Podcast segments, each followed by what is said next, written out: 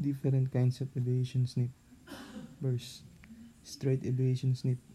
These snips are designed to make cuts which are straight or slightly curved towards either the left or the right.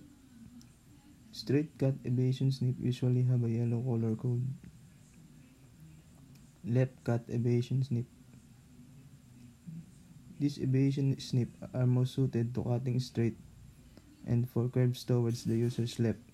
They should be able to cut tighter left curves than the straight cut snips because of the sing because of the angle of the blades. Right cut aviation snip. Right aviation snip are designed to cut straight and for tight arches towards the right. So for these snips, the waste material will be coming up the right side and and curling out of the way. Right cut snip are usually color coded green.